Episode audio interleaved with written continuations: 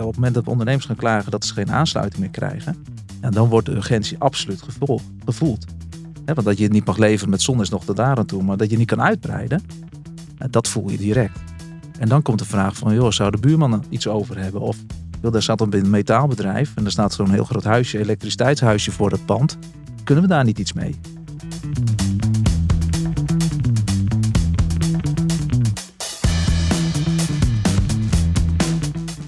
Hallo, welkom bij deze podcast van TKI Urban Energy.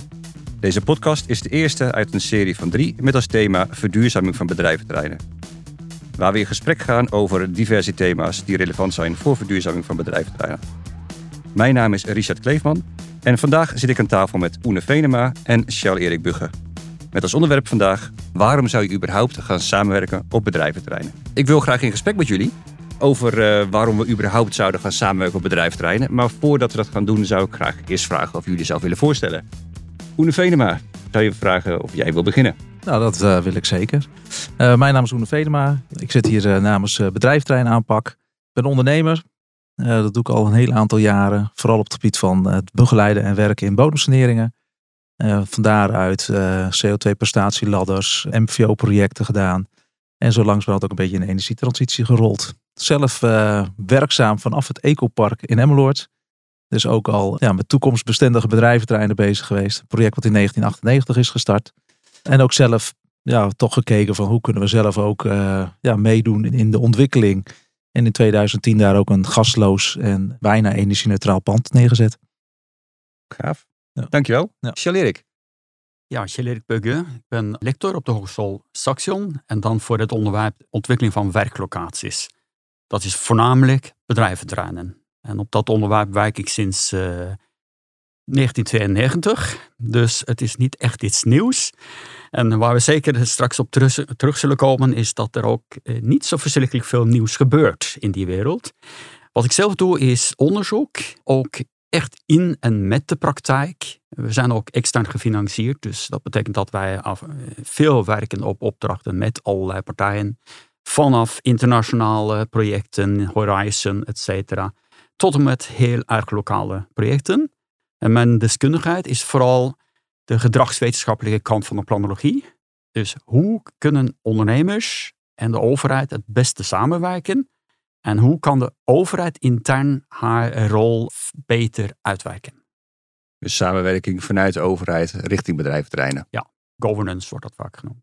Je zijn natuurlijk allebei al eh, behoorlijk lang bezig op bedrijventerreinen. 92 en voor jou sinds 2019 actief. Ja, wel echt actief langer natuurlijk. Ja. Uh, wat is jullie blik op dit moment op bedrijventerreinen, op samenwerking op bedrijventerreinen? Kun je daar iets over vertellen? Over wat je opgevallen is wat er vroeger gebeurde en waar we nu staan, uh, Charles-Erik? Dan begin ik met een piepkleine anekdote. Mijn eerste echte bedrijventerreinonderzoek was in Deventer.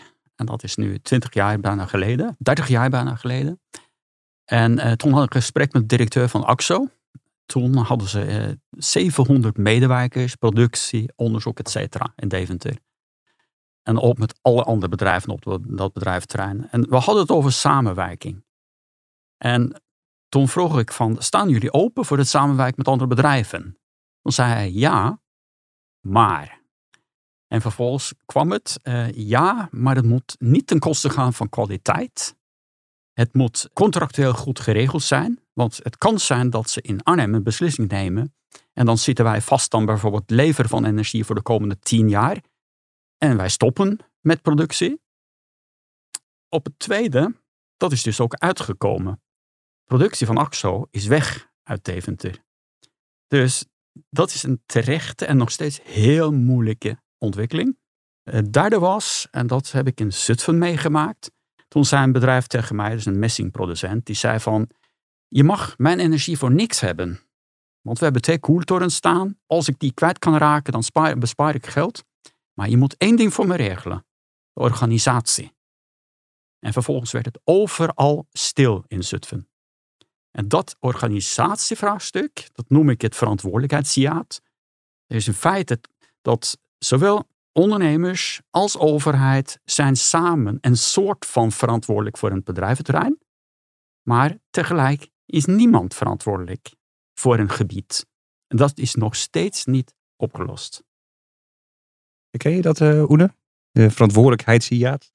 Ja, dat hangt wel een beetje van de bedrijfterreinen af. En wat we ook wel zien is dat er ondertussen al een groot verschil is tussen uh, bedrijfterreinen waar ondernemers ook in de directe omgeving woonachtig zijn.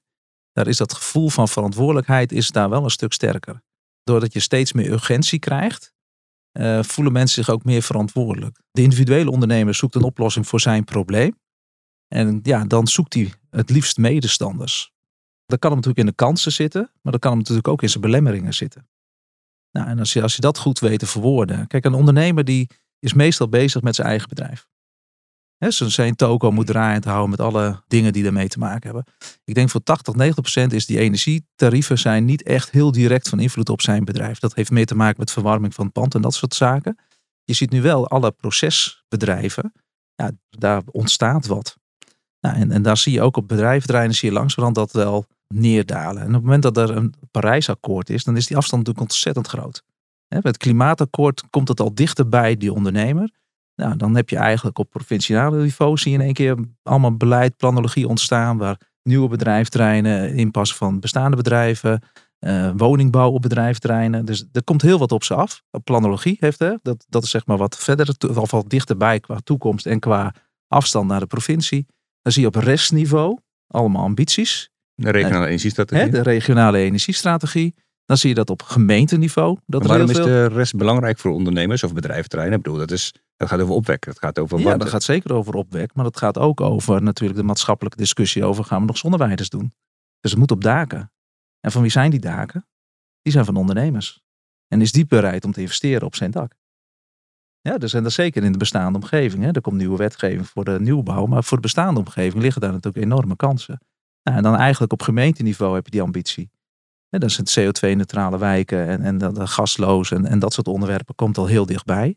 Nou, dan krijg je eigenlijk de gezamenlijkheid van het bedrijventerrein. En dan is het inderdaad waar de urgentie het hoogste is qua netcapaciteit. Weet je, op het moment dat ondernemers gaan klagen dat ze geen aansluiting meer krijgen, ja, dan wordt de urgentie absoluut gevoeld. Want dat je het niet mag leveren met zon is nog tot daar aan toe, maar dat je niet kan uitbreiden, dat voel je direct. En dan komt de vraag van, joh, zou de buurman iets over hebben? Of joh, daar staat een metaalbedrijf en er staat zo'n heel groot huisje, elektriciteitshuisje voor dat pand. Kunnen we daar niet iets mee? Dan komt die urgentie wel van verantwoordelijkheid nemen en zeggen van oké, nu moeten we aan de slag. Oké, dus als jullie begrijpen dat de noodzaak voor samenwerking op wordt geboren uit urgentie. Uit een opgave. Maar een gedeelte. Er zijn verschillende soorten bedrijftreinen. Ja. En als het gaat over eh, de, het klassieke bedrijventerrein, dan is het bestaand bedrijventerrein met een matig tot redelijk goed organisatiegraad. Maar je hebt ook een ander soort terreinen, en dan noem ik bijvoorbeeld Kleefse Waard bij Arnhem. Dat is een terrein in eigendom van één belegger, tegelijk ontwikkelaar. Hij of die organisatie heeft alle belang dat het terrein goed draait. Ja. Dus dan zie je dat alle voorzieningen, alle pogingen tot samenwerking, die worden sowieso opgepakt. En parkmanager bijvoorbeeld heeft een veel zwakkere positie. Die is in dienst van. Dus hij moet gewoon mensen meekrijgen, maar een eigenaar die kan veel meer voor elkaar krijgen. Dus dat is wel een van de echt belangrijke dingen als het gaat om ontwikkeling van die bedrijfterreinen. De belegger meekrijgen of de, de investeerder meekrijgen. Nou, dus ook nadenken over uh, het verdienmodel achter bedrijventerreinen. Hier is veel over geschreven in het verleden, ook door uh, wetenschappers. het bijzondere is dus dat het Nederlandse verdienmodel, dat is een gemeente die verkoopt grond, die ontwikkelt de grond en die verkoopt dat. En vervolgens wordt hij een soort rentmeester van het bedrijventerrein. En dat is een merkwaardige constructie als je van afstand kijkt. Dan zou je kunnen afvragen, moeten we meer, in ieder geval goed kijken naar de anglo-saxische modellen, en die hebben veel meer van bedrijventerreinen in eigendom van private partijen. Is dat dan de weg voor Nederland? Dat is zeer de vraag. Hè? Want er zitten ook nadelen aan. Namelijk ook machtconcentraties. En verdienmodellen ook op terreinniveau waar je vraagtekens bij kunt stellen. Wat je nu hebt, is dat je achteraf altijd problemen moet oplossen. En dan krijg je ook erbij dat wat doen nou die gemeenten, en dat is ook begrijpelijk, die ontwikkelen nieuwe terreinen. En wat doen dan bedrijven die groeien en goed draaien? Die gaan, omdat ze willen uitbreiden, heel vaak naar de nieuwe terreinen. Dan krijg je een neerwaartse spiraal op de bestaande terreinen. Dus dan krijg je een zwakkere positie voor het ontwikkelen van bijvoorbeeld collectiviteit op die bestaande terreinen, terwijl de gemeente wel met nieuwe eh, voorwaardenpakketten komen voor de nieuwe terreinen, bijvoorbeeld eh, gasloos, et cetera. Dat zie je ook gebeuren. Dus het is niet zo dat het een eenheidsworst is wat betreft bedrijfsterreinontwikkeling. Nee. je hebt bestaand, nieuw, en je hebt organisatiegraad, mate van, eigendomsverhouding, verantwoordelijkheidsjaat is in feite een, een uh, eigendomsfragmentatie. Maar goed, op zich hoeft het geen probleem te zijn. Hè? In woonwijk heb je ook eigendomsfragmentatie. Hè? Elke huiseigenaar is gewoon uh, in een woonwijk zijn eigen huis en heeft geen noodzaak tot samenwerken, behalve dan de burenfeestjes. En waarom geldt dat dan voor bedrijven anders? Ik bedoel, een bedrijf is gewoon het ondernemen op een bedrijventerrein. Dat doet hij omdat hij zijn brood wil verdienen, niet omdat hij wil samenwerken. Juist, juist daar ligt ook de uitdaging. De meeste overheden die werken vanuit een soort collectiviteitsbenadering. Dus ze zijn altijd op zoek naar collectieve maatregelen. Terwijl een ondernemer ziet een collectieve maatregel als iets wat hij doet als het andere niet goed genoeg is. Dus hij moet echt een, hit, een ijzersterke business case zien in een collectieve maatregel. Of er moet inderdaad, zoals Oene al noemde, moet een urgentie liggen om dat te gaan doen. Waarom zal hij dat anders doen? En wat de gemeente ja, verantwoordelijkheidsbesef, zoals je zegt. Precies, maar dat verantwoordelijkheidsbesef gaat nooit voorbij aan bedrijfscontinuïteit. En wat doet een ondernemer? Die kijkt naar wat is aandeel mijn kostprijs van energiekosten. Dat noemde we al. Als die eh, aandeel heel klein is, dan is het gewoon niet zo belangrijk.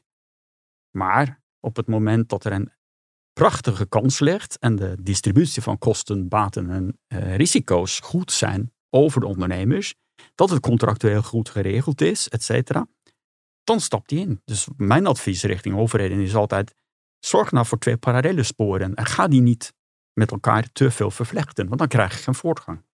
Het is redelijk vanuit de theorie, hoewel je ook praktijkervaring hebt, Charles dat weet ik. Maar Oene, wat hij schetst, kom je dat ook tegen in, in jouw praktijk? Nou, wat je gewoon ziet is dat die ondernemers best wel willen. Alleen er is ook een soort van argwaan op collectiviteit. En als je de ondernemers gaat bevragen over bepaalde thema's, dan gaat het vaak niet over die energiebesparing, maar het gaat veel meer over wat gebeurt er in jouw bedrijf, wat gebeurt er in jouw keten, wat wordt er van jou verwacht, hè? Wat, wat verwachten opdrachtgevers van jou. Ik zit al heel lang in de grondweg- en waterbouw. Nou, je ziet gewoon dat die ontwikkeling ontzettend snel gaat, omdat bijvoorbeeld zo'n CO2-prestatieladder van die ondernemers gewoon vraagt om ook in de keten actief te worden. Nou, dat zie je nu ook in andere ketens. In de voedselketen zie je dat heel erg. Je ziet gewoon dat die ondernemers die moeten gaan bewegen. En dat weten ze ook donders goed. En op het moment dat je zegt, joh, we gaan collectief iets doen, dan zegt hij, ja, maar dat is een autohandelaar en ik zit toevallig in de eieren. Dat past niet gelijk. Dan is het eigenlijk wel meer brandsgericht. Maar als je gaat kijken naar een bedrijventerrein, dan kun je gewoon wel kijken, oké, wat is ons gezamenlijk belang? En als een ondernemer zegt van ja, weet je, je hebt natuurlijk bijvoorbeeld grote opslagcapaciteit met weinig energieverbruik. En zijn buurman heeft heel veel energie nodig en heeft een kleine hal. En dan kan hij natuurlijk nooit energie-neutraal worden met zijn eigen dak. En met zonopwek of dat soort dingen.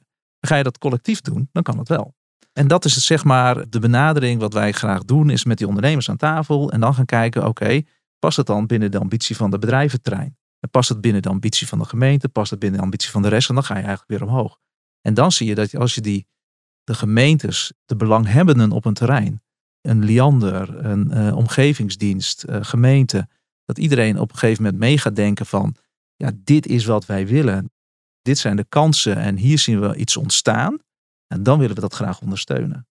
En dat gaat niet vanzelf. Ik bedoel, zeker niet. Het gaat zeker niet vanzelf. In geen zin. Hè? Dat bedoel, ja, we hebben het niet over die, die, behoorlijk aantal ondernemers die wel met onderwerp bezig zijn. Maar goed. Ja, maar je kunt op een gegeven moment, wat wij, wij natuurlijk zelf ook nieuwsgierig naar zijn. Hè? We hebben nu een heel aantal terreinen, brengen we in beeld. Hè? En ook in de data.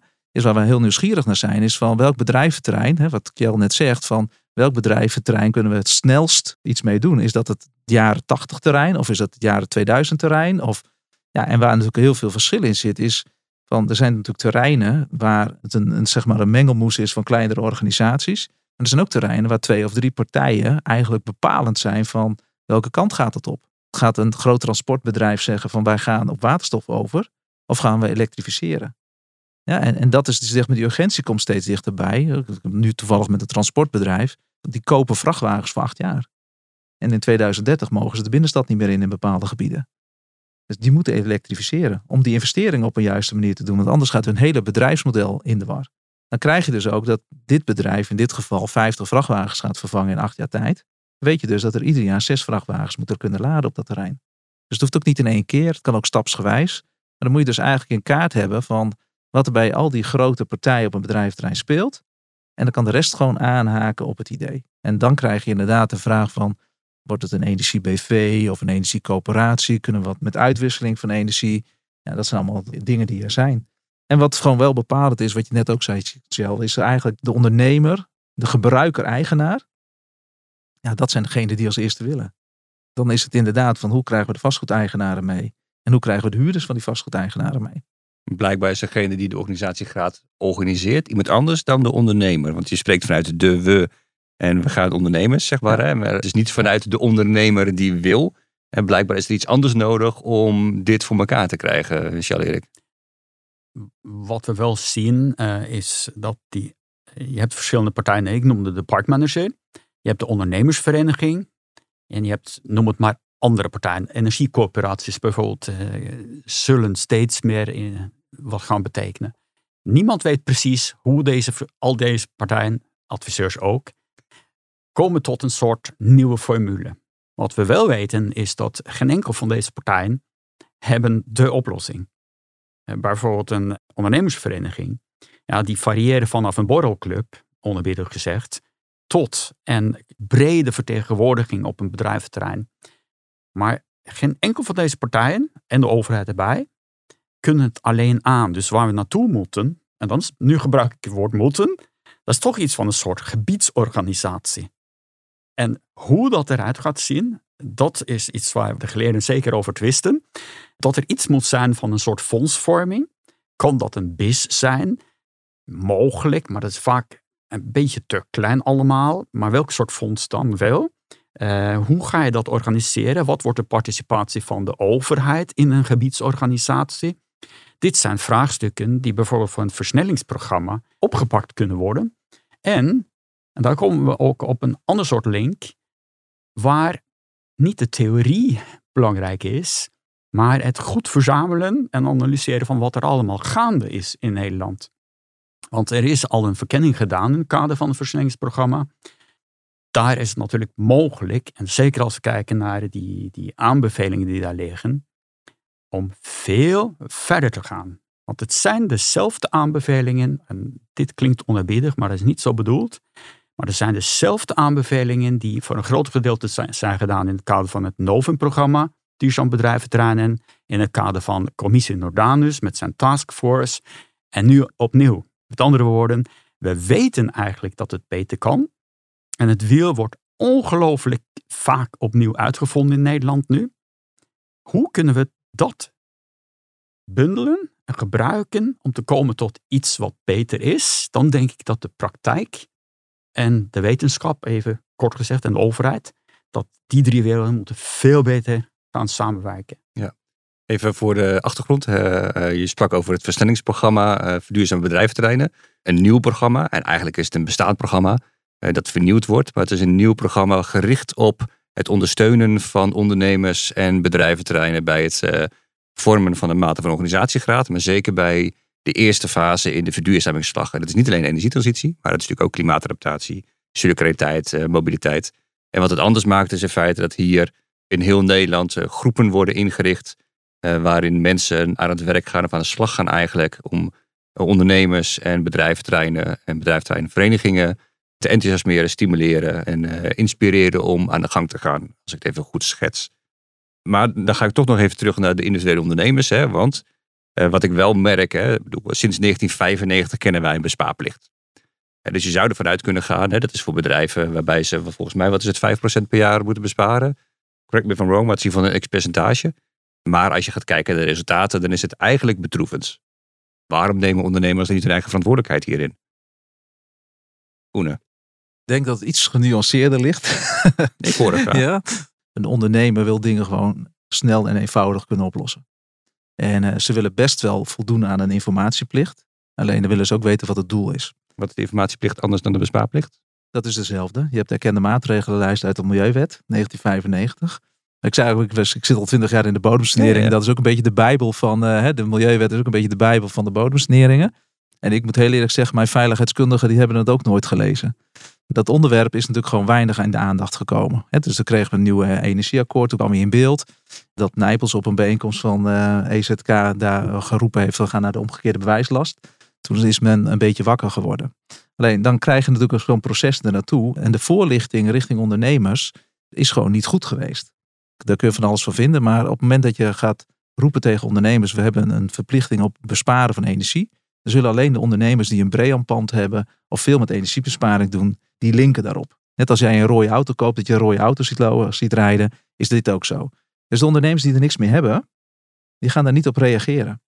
Nou, en dan moet het vanuit branches komen. En je ziet dat een aantal branches, bijvoorbeeld, uh, volgens mij was het uh, autospuiterij, mobiliteitsbranche. Die hadden een grote actie erop. En ik denk dat daar 80, 90 procent van de ondernemers ook echt gemeld heeft. En de rest is ongeveer op 30, 35 procent blijven steken inderdaad. Dat heeft met de voorlichting te maken. Maar ook, ik heb zelf ook, we hebben bijvoorbeeld mijn EML ontwikkeld. Puur en alleen uit frustratie over de, hoe zeg maar, dit weer naar ondernemers werd gebracht. En dan moet je naar oplossingen zoeken. En dan moet je het makkelijk maken. En uiteindelijk, zeg maar, waarom die informatieplicht, die wordt gehandhaafd door omgevingsdiensten. En omgevingsdiensten, die hebben nu eigenlijk een inzet van, uh, gaan we handhaven of gaan we stimuleren toezicht? Nou, en op het moment dat een ondernemer hoort stimuleren toezicht, dan denk je, ja, wat moet ik er op dit moment mee? Dat is natuurlijk altijd het nadeel van dit soort activiteiten. En dan moet je ook gewoon op een gegeven moment kunnen zeggen, van, hebben we de capaciteit om ook te handhaven? En wanneer gaan we dan handhaven? Dat is waar een, ja, een ondernemer natuurlijk gewoon naar kijkt.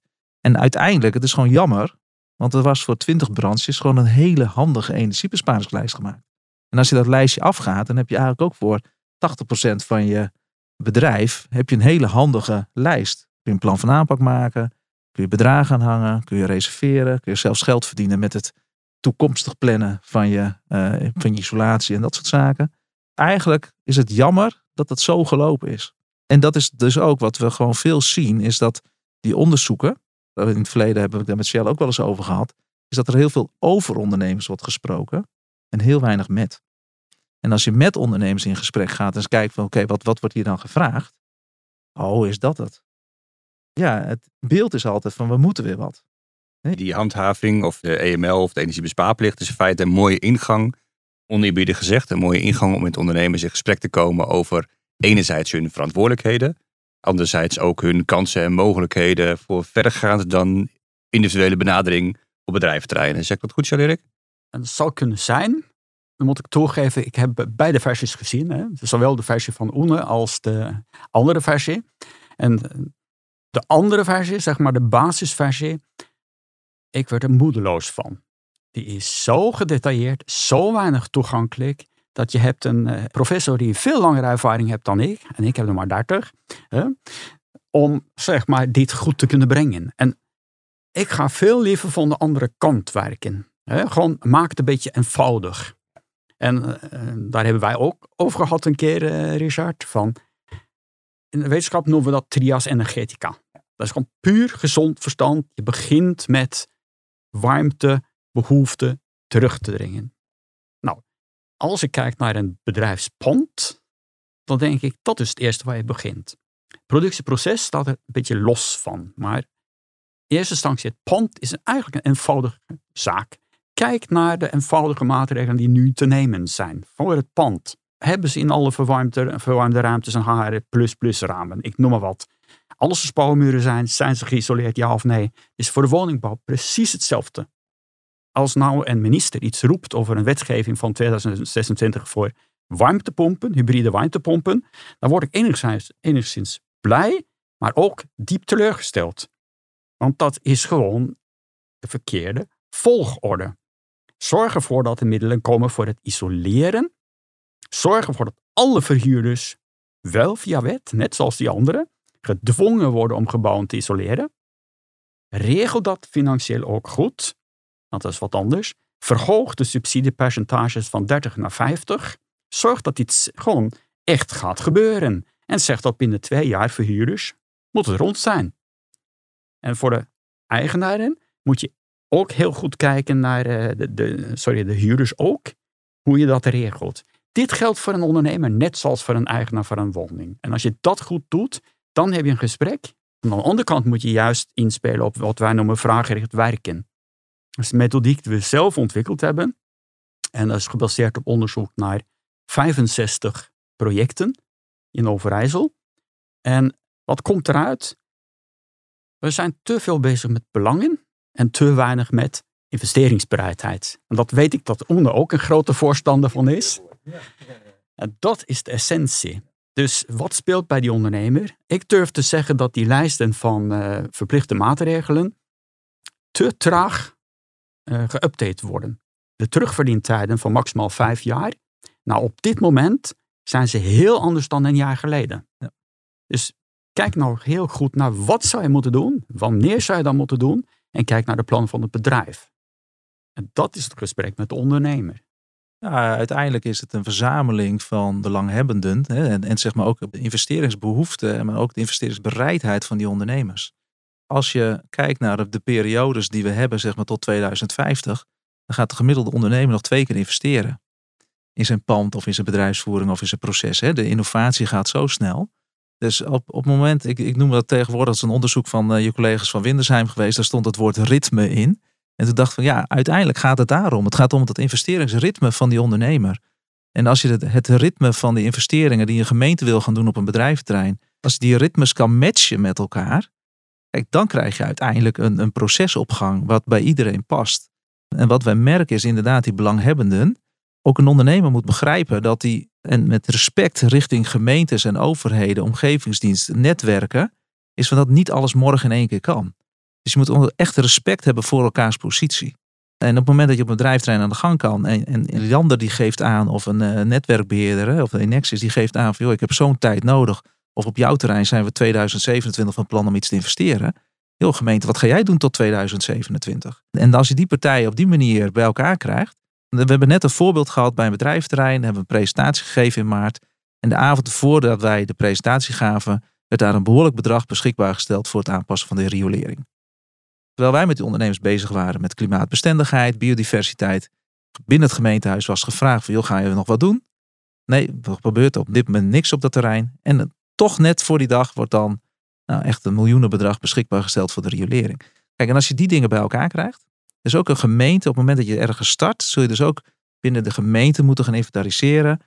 Wat gaan we de aankomende jaren doen op dat terrein? Wat kunnen we met LED-verlichting? Wat kunnen we met dit? Welke plekken mogen accu's? Welke niet? Waar hebben we warmte over? Waar hebben we warmte tekort? En dat stukje mobiliteitsvraag. want er worden, soms worden de pleinen ingericht, terwijl een ondernemer net aan de andere kant van het bosje van de singel misschien voor zijn hele bedrijfsvoering wel een terrein nodig heeft. Nou, kun je dat dan afstemmen met elkaar? De bedrijfsbusjes die s ochtends wegrijden en het personeel van het bedrijf ernaast, kan prima op datzelfde terrein dan parkeren en laden.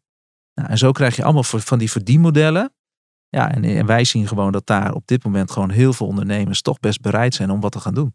Dat vind ik wel mooi. En dan moet het ook die, die gemeente, die rol van soms aanjager zijn en soms met de waterzak erachteraan, regelen dat die vergunningen geregeld worden. Ja, dan moet je wel een andere instelling hebben. En dan moet je niet alleen maar gewoon terughoudend zijn van oké, dit lukt niet en dat lukt niet. Als je het met elkaar oppakt, wat jij al zei, het organiseren, het vermogen, maar ook een stuurgroep hebben binnen de ondernemers, binnen een terrein met een specifieke deskundigheid. Meestal hebben we de mazzel dat daar wel een installatiebedrijf zit. Meestal hebben we de mazzel dat er een bouwbedrijf zit. Meestal hebben we de mazzel wel dat er een groot bedrijf zit die een medewerker heeft die ook nog wat met energieprijzen doet. dus inkoop, verkoop.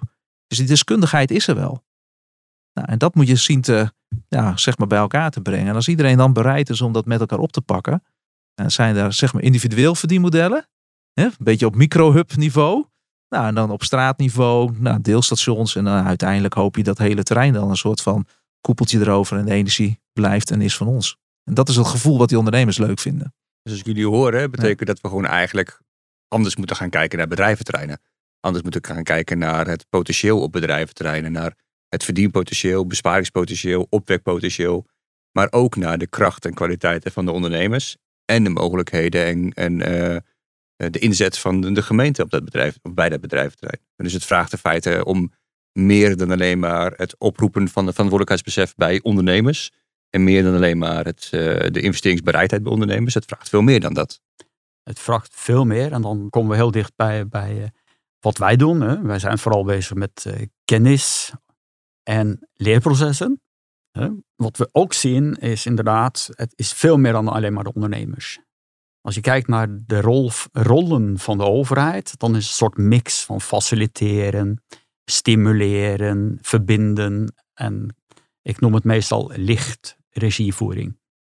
Lichte regievoering bij bestaande terreinen overigens. Ja. Bij nieuwe is het veel zwaarder. Maar die rollen, hoe gaan ze die invullen? En als we naar een ander soort van samenwerking willen, een betere vorm van samenwerking, dan hebben we te maken met leerprocessen, met competentieontwikkeling. Maar welke competenties zijn dan wel nodig? En hoe doe je dat met bijvoorbeeld kleine gemeenten, waar één ambtenaar, ik weet niet hoeveel beleidsterreinen moet bestrijken. Hij zei, kan nooit al deskundigheid in huis hebben. We zitten ook in eh, ondersteuning van de provincie Drenthe voor 2,5 jaar rond de energietransitie van bedrijfterreinen. En daar hadden ze ook deze discussie. En toen zei ik van, wat je nodig hebt, is goed nadenken over welke deskundigheid moet je zelf hebben en welke moet je beschikbaar hebben. En als er bijvoorbeeld iets landelijk geregeld wordt voor, ik noem het wat, maar wat, een soort vliegende brigades, die ga je combineren met de regionale aanpakken, dan heb je iets heel moois. Het is onzin dat elk adviseur of elke parkmanager alles moet beheersen, of elke provincie, elke gemeente. Maar hoe ga je die match goed maken? De specialisten op bijvoorbeeld de juridische constructen van gebiedsorganisaties, waar zitten die? De mensen die experts zijn in samenwerking, waar zitten die? Hoe zetten we die gericht in?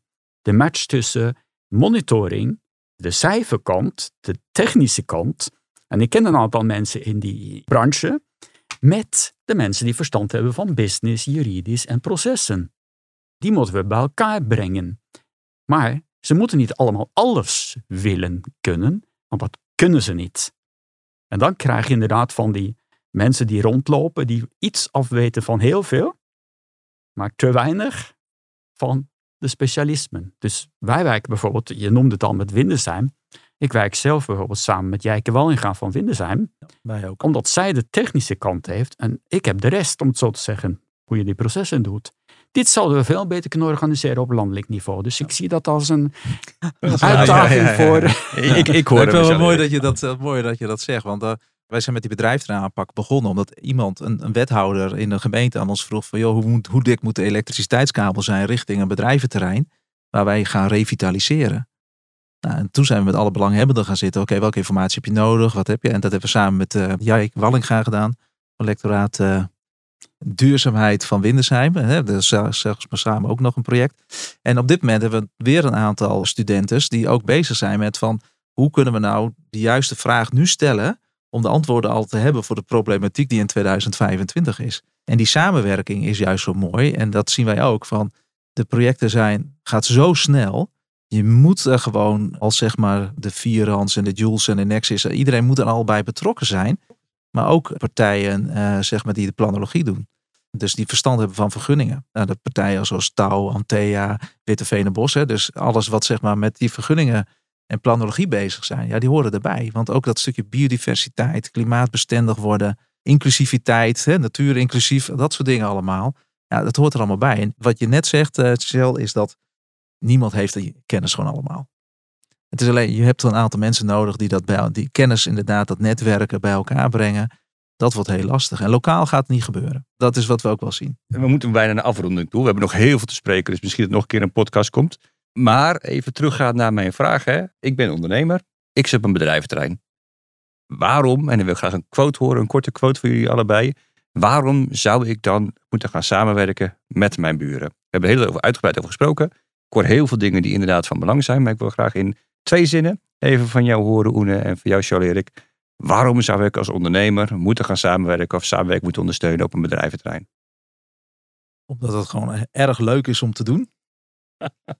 en omdat het uiteindelijk voor je bedrijfsvoering gewoon heel belangrijk is.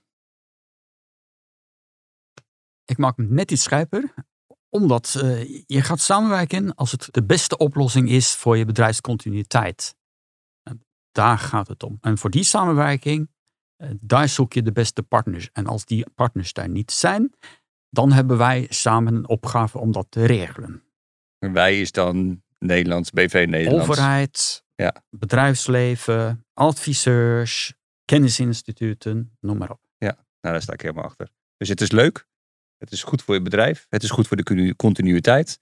En in feite is het goed voor Nederland, als ik jullie allebei zo hoor. En ik zou wel willen toevoegen, iets inspelen op wat die onder zei. Het onderscheid maken tussen een initiatieffase, ontwikkelen van de business case en businessmodellen. Ja. Tussen die twee laatste worden soms heel erg slordig eh, gemaakt. En business case moet leiden tot businessmodellen. En dat zijn de rollen van verschillende partijen in dat nieuwe systeem waar we hopelijk naartoe gaan. Dank jullie wel. Ik heb in ieder geval weer wat geleerd. En ik heb een, eh, een uitdaging meegekregen van jou, jou eh, Charles Erik. Eh, we hebben in ieder geval voldoende input eh, voor eh, de webinar. 28 juni hebben we een webinar over hetzelfde onderwerp. Waar we wat dieper ingaan op samenwerking. Vanuit het ministerie van BZK, vanuit RVO. Maar ook wat innovaties laten zien voor bedrijventerreinen. Dus welke innovaties kun je nou, zijn er beschikbaar die eigenlijk nu al toepasbaar zijn. 30 juni hebben we de aftrap van het versnellingsprogramma voor duurzame bedrijventerreinen. Daarvan zal op de website van ons versnellingsprogramma nog een uitnodiging verschenen zijn. Ik nodig jullie allebei alvast eh, van harte uit om daar ook gesprek te komen voeren. De dag van de toekomstbestendige bedrijventerreinen. Dank jullie wel. Hopelijk tot gauw. En succes met jullie werk. Dankjewel. Dank. Dankjewel voor de uitnodiging. Graag gedaan.